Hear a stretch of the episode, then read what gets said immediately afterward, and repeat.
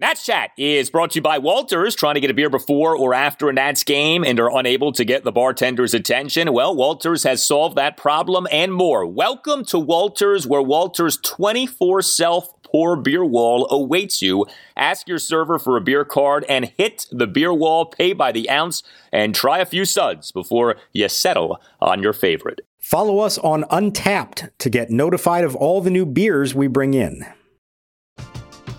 We're driven by the search for better. But when it comes to hiring, the best way to search for a candidate isn't to search at all. Don't search match with Indeed.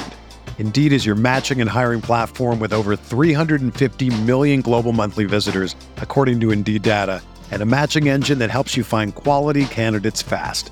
Ditch the busy work. Use Indeed for scheduling, screening, and messaging so you can connect with candidates faster.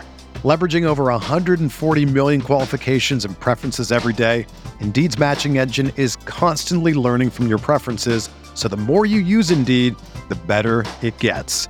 Join more than 3.5 million businesses worldwide that use Indeed to hire great talent fast. And listeners of this show will get a $75 sponsored job credit to get your jobs more visibility at Indeed.com slash BlueWire. Just go to Indeed.com slash BlueWire right now and support our show by saying that you heard about Indeed on this podcast. That's Indeed.com slash BlueWire. Terms and conditions apply. Need to hire? You need Indeed.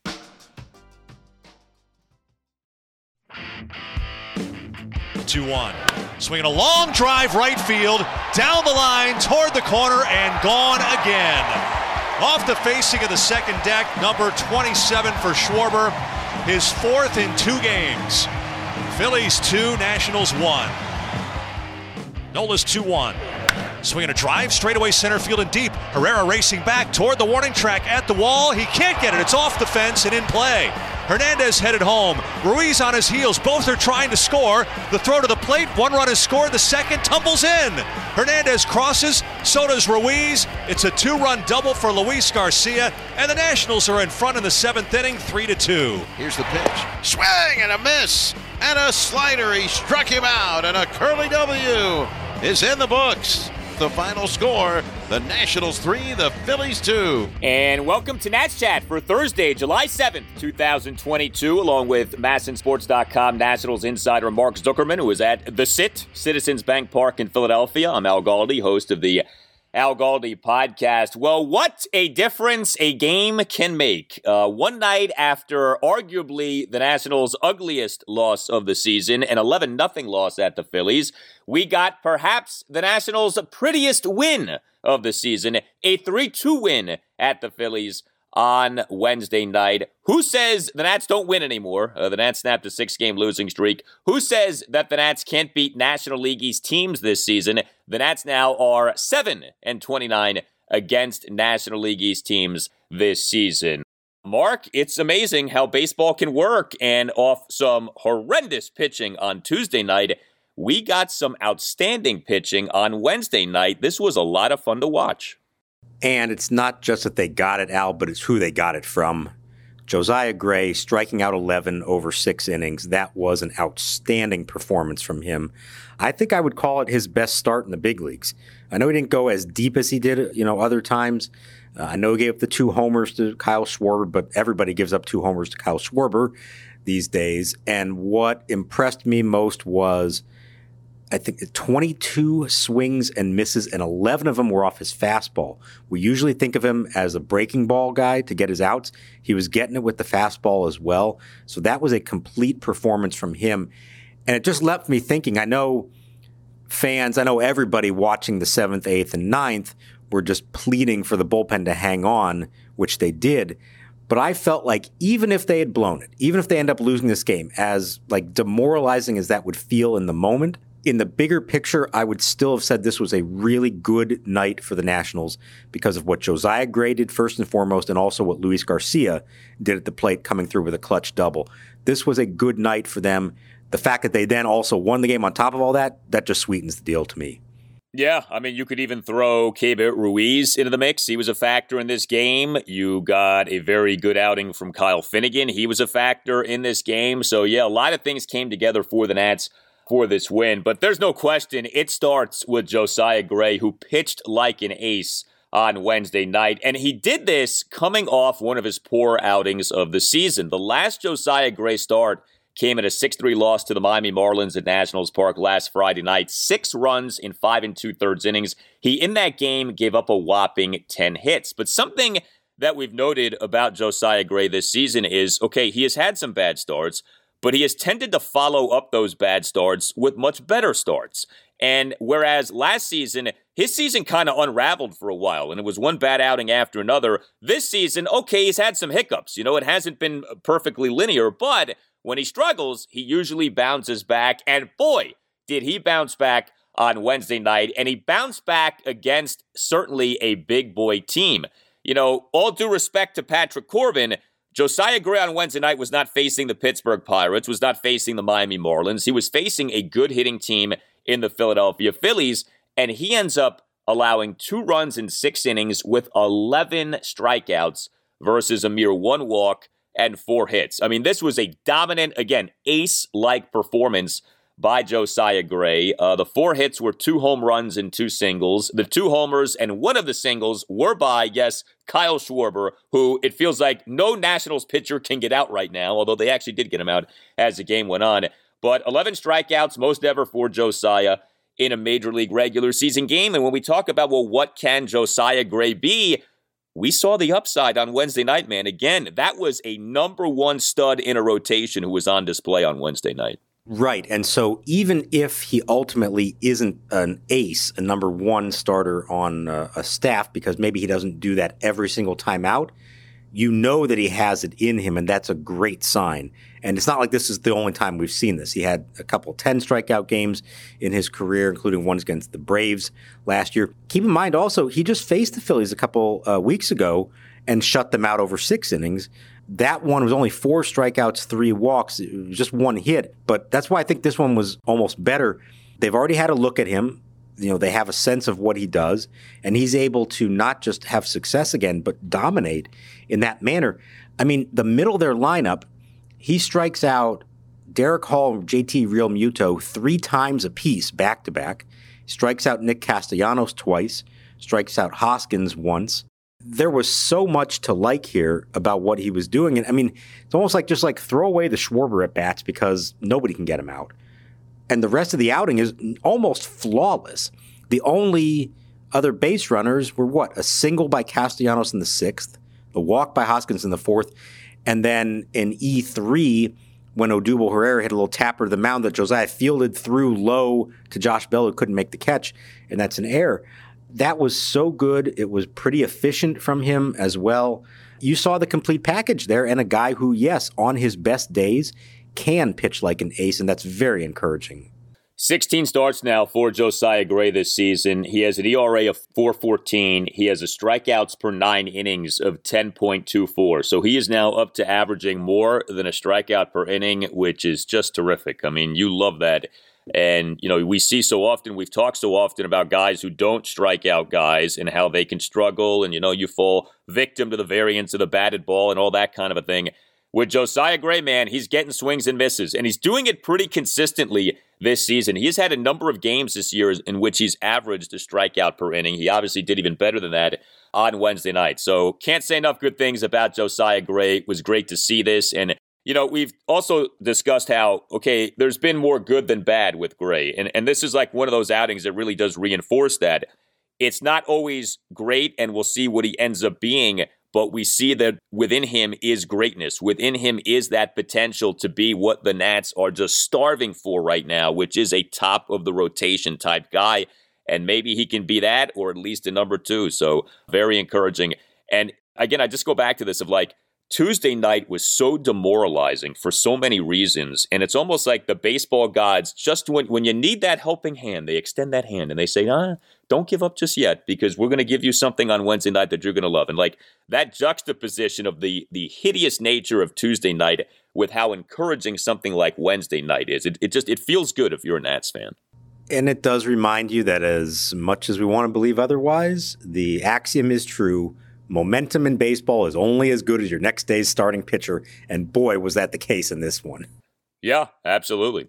So Josiah Gray was very good on Wednesday night, and the Nats bullpen was very good on Wednesday night. We saw the A bullpen for the Nats on display, and uh, the A bullpen earned an A plus with what it ended up doing. Carl Edwards Jr., Kyle Finnegan, and Tanner Rainey. I mean, A to B to C. That's the way that it has basically sort of fallen into being here over these last few weeks with what the A bullpen has become. Uh, Tanner Rainey had not been good over his last two outings. Carl Edwards Jr. had not looked great here recently, but all three guys, Edwards, Finnegan, Rainey, delivered on Wednesday night. Edwards, a scoreless bottom of the seventh with two strikeouts. Finnegan, scoreless bottom of the eighth that included striking out Kyle Schwarber, swinging on four pitches for the first out. And Tanner Rainey, a perfect bottom of the ninth with two strikeouts. We didn't even get the requisite Tanner Rainey walk on Wednesday night. We got one, two, three. We got two strikeouts. Edwards, Finnegan, and Rainey combined for three scoreless innings with five strikeouts. So dominance from Gray and dominance from this Nats bullpen on Wednesday night. We mentioned this the other night, and it finally happened. Tanner Rainey had a 1 2 3 inning for the first time since May 26th. He had 13 consecutive appearances that were not a full clean inning. And I will say, he starts off the first batter he faces 3 and 0. and I look up, and out in the Nats bullpen, Steve Cishek and Andres Machado are furiously warming up at that point just in case. Thankfully, he got it back under control, strikes out Darick Hall, gets JT Realmuto to fly out.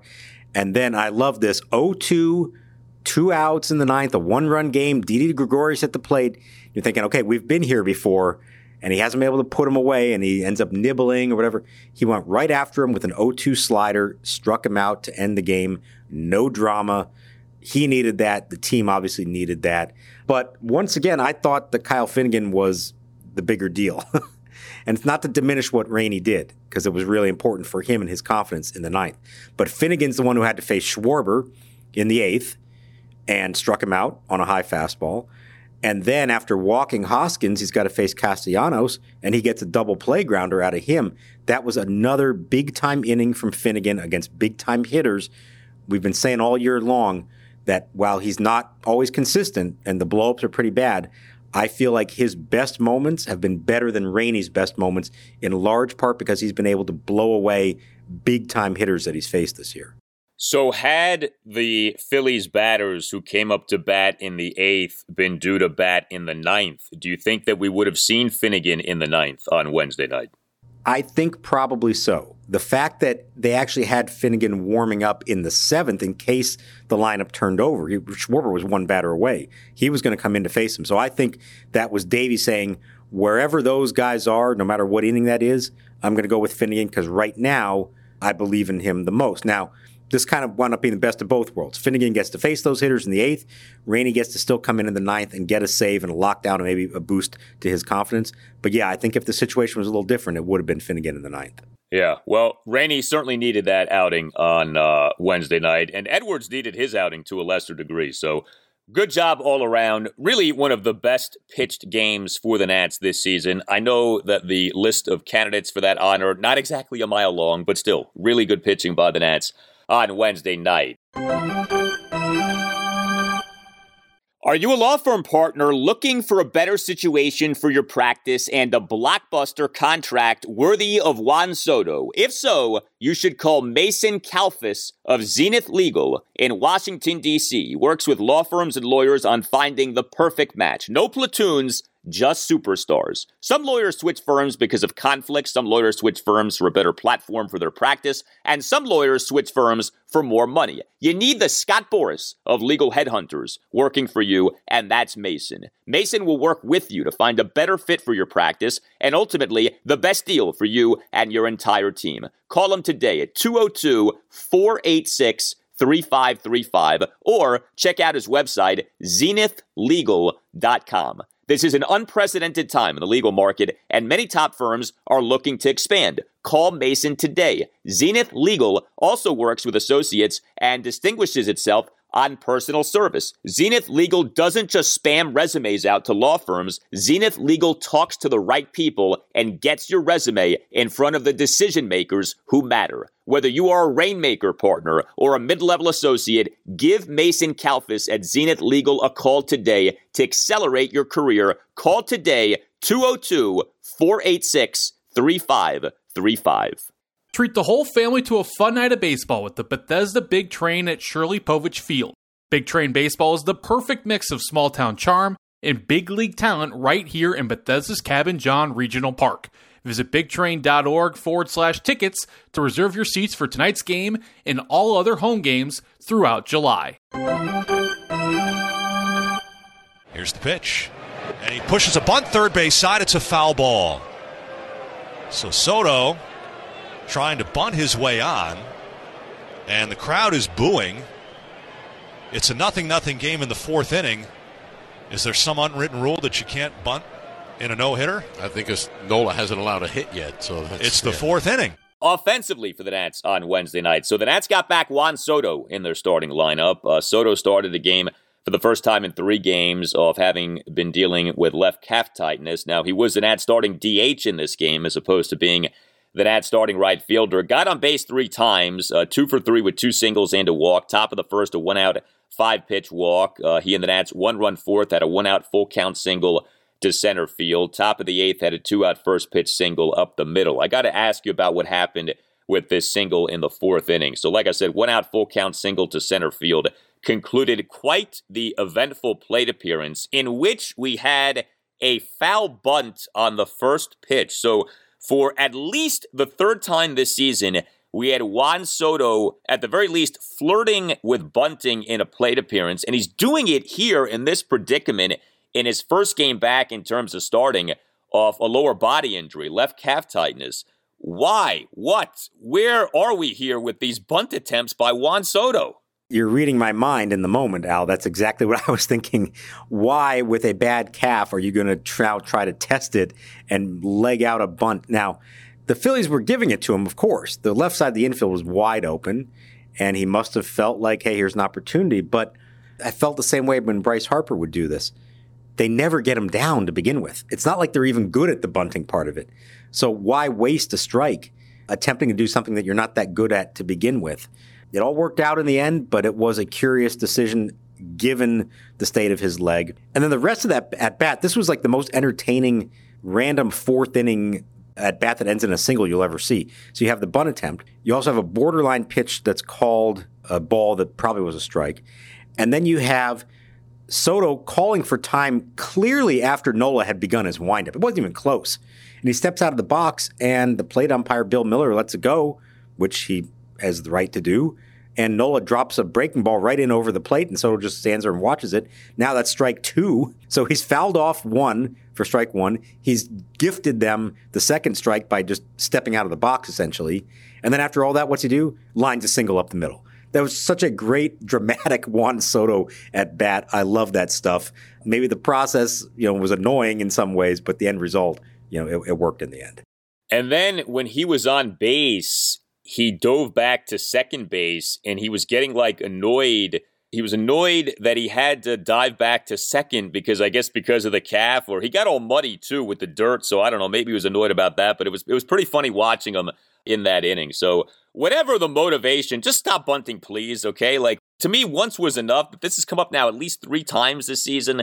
You know, I don't know if Davey Martinez is not conveying the message strongly enough or if Juan just isn't listening to Davey, but I mean, it's been pretty clear that Davey doesn't want Juan doing this. So why do you keep doing this, dude? Like, you're not supposed to be bunting, okay? You play right into the opposing team's hands every time you try to bunt, but he did end up getting a single, so I guess it did work out. Uh, no Nelson Cruz for the Nats in this game. He was out for a second consecutive game due to illness. Uh, Josh Bell had a second straight quiet game offensively, 0 for 4, left three men on base, but the Nats ended up winning the game. The big hit in the game coming from Luis Garcia. Uh, he continues to hit for the Nats. He had another multi hit game on Wednesday night. Also got robbed of a stolen base. We'll get to that momentarily. But Luis Garcia in the Nats two run seventh, a one out, two run double to deep center field for a 3 2 Nats lead. Great piece of hitting by Garcia. But what you also had on this play was Keibert Ruiz scoring the second run on the double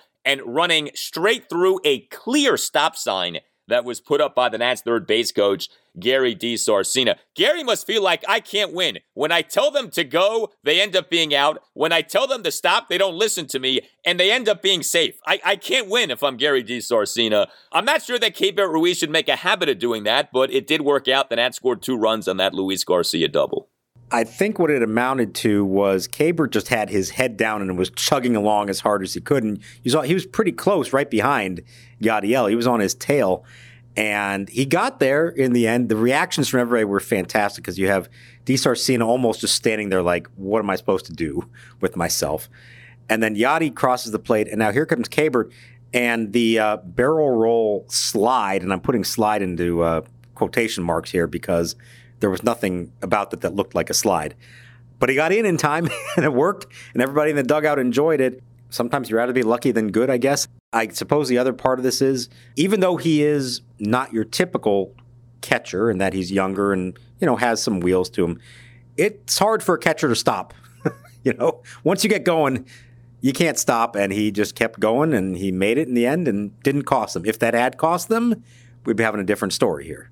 Yeah, that's not something you want to see happen often. Uh, I mean, you know, if you assume that the third base coach knows best, and if he doesn't, then that's a different conversation. But if you assume that he does, you really should be adhering to what he says. To say nothing of, I mean, it is kind of disrespectful when they, I mean, this wasn't like some late stop sign that DiSarcina put up. Like it was pretty clear, like, okay, dude, like slow down, stop. And, and Ruiz is like, not sorry. I'm not listening to you today. So we had that on the Luis Garcia two run double in the seventh. And then in the top of the fifth, Luis Garcia, a leadoff opposite field single to left field to beat the shift on a 1 2 pitch. As once again, Luis Garcia with that vacant real estate near third base in a shift predicament goes the opposite way to get the hit. He's become so good at that. And then he gets thrown out on an attempted steal of second base on a strike him out, throw him out double play. Although Luis Garcia was safe, and that's not an opinion, that's really a statement of fact. Like you look at the replay, uh, certainly that MASN was showing, Garcia was safe, and yet for whatever reason, the replay challenge resulted in him still being out. I know replay isn't everyone's favorite thing. I am a fan of it. I think more often than not, it does end up getting calls right. But this was an instance of replay just getting something wrong. I'm not sure what happened here. So we're watching the uh, Phillies feed on NBC Sports Philadelphia in the press box, and I'm looking at it and saying, "Okay, I'm I, I think he's safe," but was I hundred percent convinced? I wasn't hundred percent convinced. I was about ninety nine percent convinced because it looked like the foot touches the base, but then there's a little extra after that that's almost like maybe that first touch wasn't really actually touching it, and it was that last little bit, and that's right at the moment that they tag him. So I'm honestly going to say I was not shocked that they said the call stood.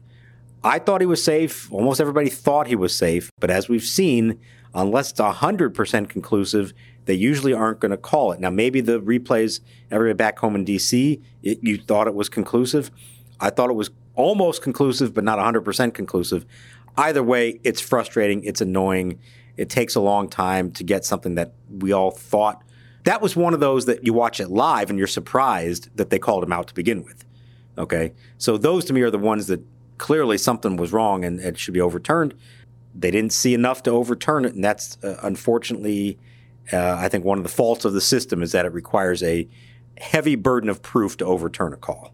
Yeah. I mean, I don't know if we were watching two different replays or not. What I saw in MASN seemed pretty clear that he was safe. So, whatever the case, Nats won the game, ends up not mattering. Luis Garcia continues to hit. You know, he's only drawn one walk. That is a bit of a problem here. He's got to draw more than one walk uh, over a month plus at the major league level, but he's batting 325. He has a 333 on base. He's slugging 468, 801 OPS, and he's had some big hits for the Nats. He had another one on Wednesday night. Uh, big game for Yadiel Hernandez. He was an Nats cleanup batter on Wednesday night with uh, Nelson Cruz out for a second straight game. And Yadiel came through three for four with an RBI double, another double, and a single. Uh, so very good to see that from him. And uh, I mentioned Keibert Ruiz earlier, so he had a single in this game, a one out single on a blue pit to left field in that Nats two run seventh, but he also threw out another runner on the base paths. He kicks, the runner goes. The pitch is low. The throw on down is in time for the out. Strike three is called on Castellanos. And a good throw by Ruiz nails Schwarber at second for a strike him out, throw him out, double play. Ruiz threw before he knew it was strike three. Bill Miller asked Jeremy Riggs for the appeal. He said strike three, and so good job by Ruiz not to assume that it was going to be ball four. Once again, we see the arm of Keibert Ruiz be a factor for the Nats. And this has been a fun series to watch because we have the two best throwing catchers in baseball, statistically speaking, this season in Ruiz and Realmuto, and they are going head to head you know, tit for tat. They're both making perfect throws down there. And that was a big one, too, for Keibert because it's the first inning. Schwarber's already on base, and you're thinking, okay, we can't let them all of a sudden take an early lead on us again. And Josiah Gray bounces back from the leadoff single with back to back strikeouts. You get a perfect throw right on the money to get Schwarber. So props to, to Gray for being quick to the plate. That's a big part of it as well. But I mean, think about over the last several weeks, every throw from Ruiz, even if it's a little late, they are all on the money, exactly where you want them to be on the proper side of the base. They aren't high, they aren't off to the shortstop side. They are right on the money, giving the middle infielders the perfect opportunity to put down the tags. It's really impressive. And I would say at this point, 84 games into the season, the two most encouraging developments of this season for the Nationals are number one, Josiah Gray's pitching, and number two, Keibert Ruiz's defensive work. And that's an important thing to have happen this year, all of that from two guys that you really want to see that from in their first full big league seasons. Yeah, and two guys who obviously were acquired via the same trade, the trading away of Max Scherzer and Trea Turner to the Dodgers uh, in that deal that was finalized last July 31st. So, yeah, you see those two guys doing well. You see those two guys do well uh, in a game like this one on Wednesday night. And it's it's interesting you bring up Josiah Gray's delivery to the plate. I know that's something Davey Martinez had talked about recently that Josiah was just a smidge too slow to the plate. And as we know, like these fractions of seconds make all the differences when you're trying to control opposing teams' running games. So, you know, I don't know if Josiah, in fact, shaved off the necessary fraction of a second to make things easier, but obviously things worked out uh, with Ruiz throwing out Kyle Schwarber. Hey guys, it's Al Galdi for Window Nation. Get yourself some Window Nation windows and take advantage of a great offer at 866 90 Nation or visit windownation.com. Beat the heat with Window Nation. Save $200 off any style new window from Window Nation, plus pay nothing until 2024. Yeah, 2024. Lower your energy bills and raise the value of your home with new energy efficient windows from Window Nation. Window Nation has installed over a million windows in over 150,000 homes, with 96% of those homes needing no follow up service. And Window Nation windows are made right here locally in the Washington, D.C., Baltimore area. If your current windows are sticking, or are drafty, or are cracked, or are hard to open, or are locking when they close, you need new windows. Get yourself Window Nation windows, 866 Nation or windownation.com. And make sure that you tell Window Nation that Al Galdi sent you and ask for the deal. Save $200 off any style new window from Window Nation, plus pay nothing until 2024. 866 Nation or windownation.com. That's 866 Nation or windownation.com. And make sure that you tell Window Nation that Al Galdi sent you. We're driven by the search for better. But when it comes to hiring, the best way to search for a candidate isn't to search at all. Don't search match with Indeed. Indeed is your matching and hiring platform with over 350 million global monthly visitors, according to Indeed data, and a matching engine that helps you find quality candidates fast. Ditch the busy work. Use Indeed for scheduling, screening, and messaging so you can connect with candidates faster. Leveraging over 140 million qualifications and preferences every day, Indeed's matching engine is constantly learning from your preferences, so the more you use Indeed, the better it gets. Join more than 3.5 million businesses worldwide that use Indeed to hire great talent fast. And listeners of this show will get a $75 sponsored job credit to get your jobs more visibility at Indeed.com slash BlueWire. Just go to Indeed.com slash BlueWire right now and support our show by saying that you heard about Indeed on this podcast. That's Indeed.com slash BlueWire. Terms and conditions apply. Need to hire? You need Indeed.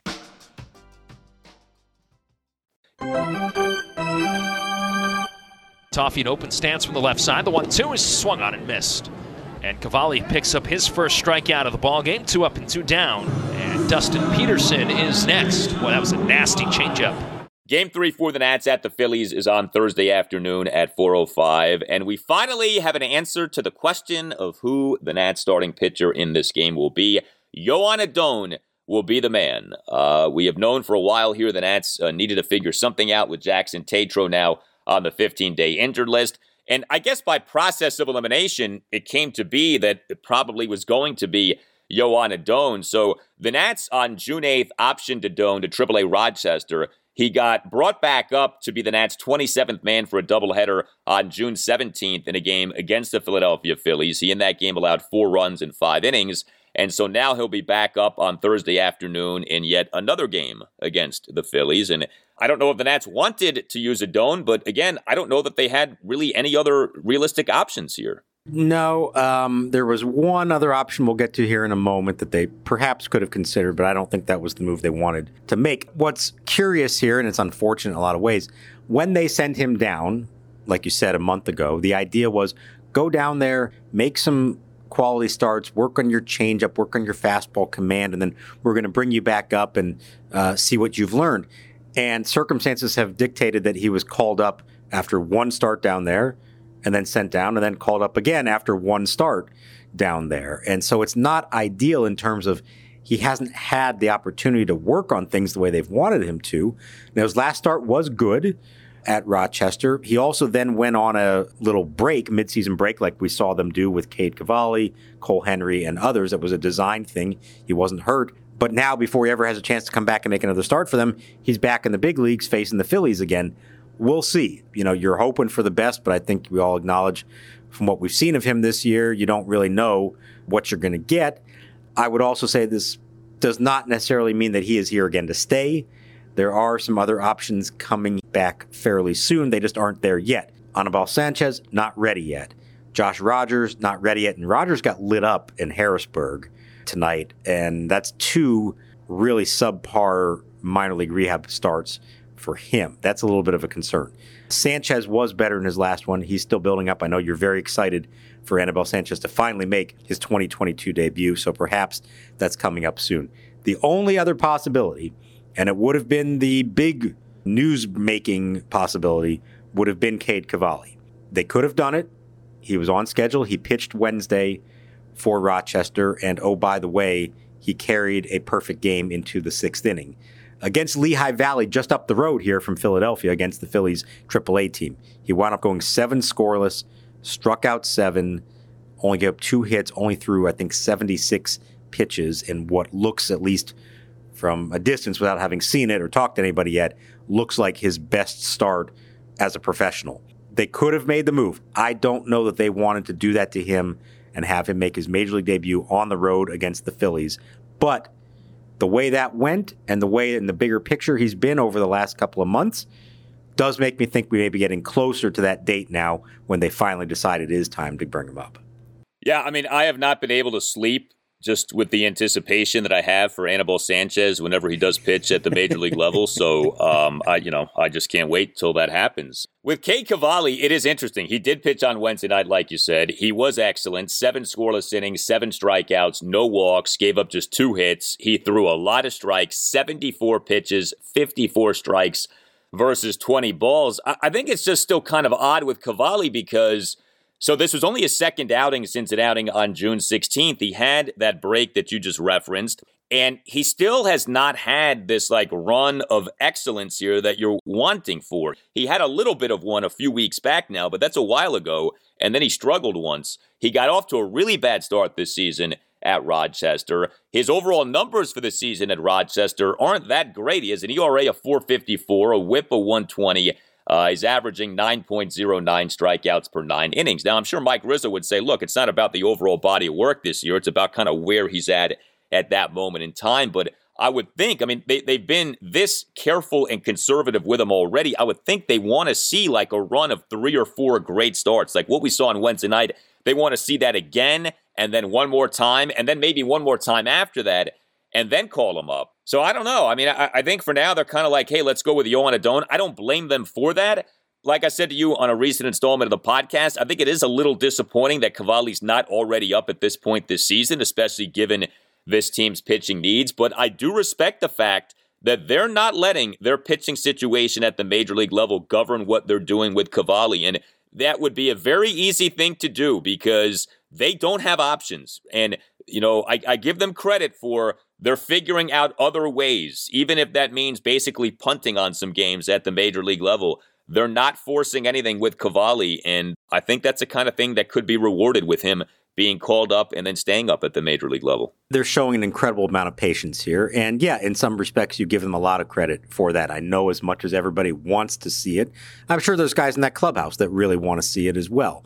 But they are sticking to it. And I don't know what the magic sequence is to make it happen. Does it have to be three good ones in a row? Does it have to be a month? Is this one dominant start enough to do it? I don't know. I'm just looking at the schedule coming up, and they face the Mariners at home next week.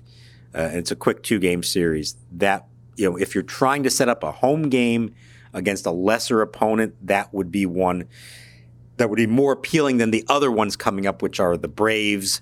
Then coming out of the break, you're on the road at Arizona, at the Dodgers. You know, maybe it doesn't happen until the end of the month. Maybe it doesn't happen until early August. But if this one was enough of a head turner that they thought, hey, maybe let's go ahead and, and do it now, next week against the Mariners would make some sense and he would be lined up for that. Not saying it's going to happen, but if they're going to do it before the All Star break, that would be the time to do it, not to wait and have them face the Braves instead.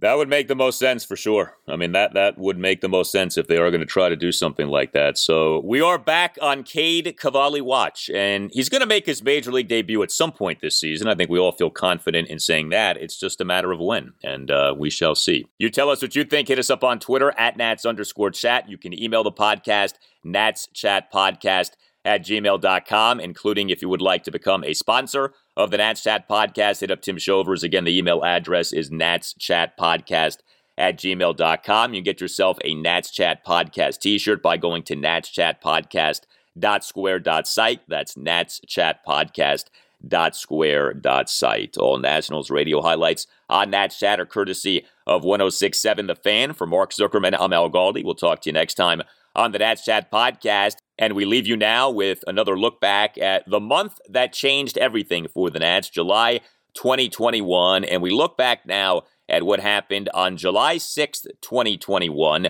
uh, what was a 7 4 loss at the San Diego Padres. Uh, this was part of a four game split for the Nats at the Padres. This road trip ended up being the final road trip for one Starlin Castro with the Nats. And it was in this game that we got an incident of Starlin Castro being thrown out by quite a bit at home plate on uh, perhaps an ill-advised send by the Nats then third base coach Bob Sendley Henley. Gary DiSarcina told us to play this portion of the podcast from last year uh, right now. So Gary, this one's for you. Enjoy this look back, and we'll talk to you next time on the Nats Chat podcast.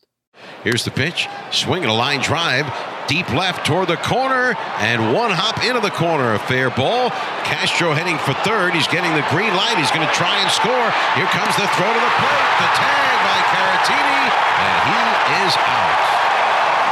Bobby Henley sending Starlin Castro the relay from the left fielder Jurickson Profar to the shortstop Fernando Tatis, who has a cannon, and his one hop throw is perfect.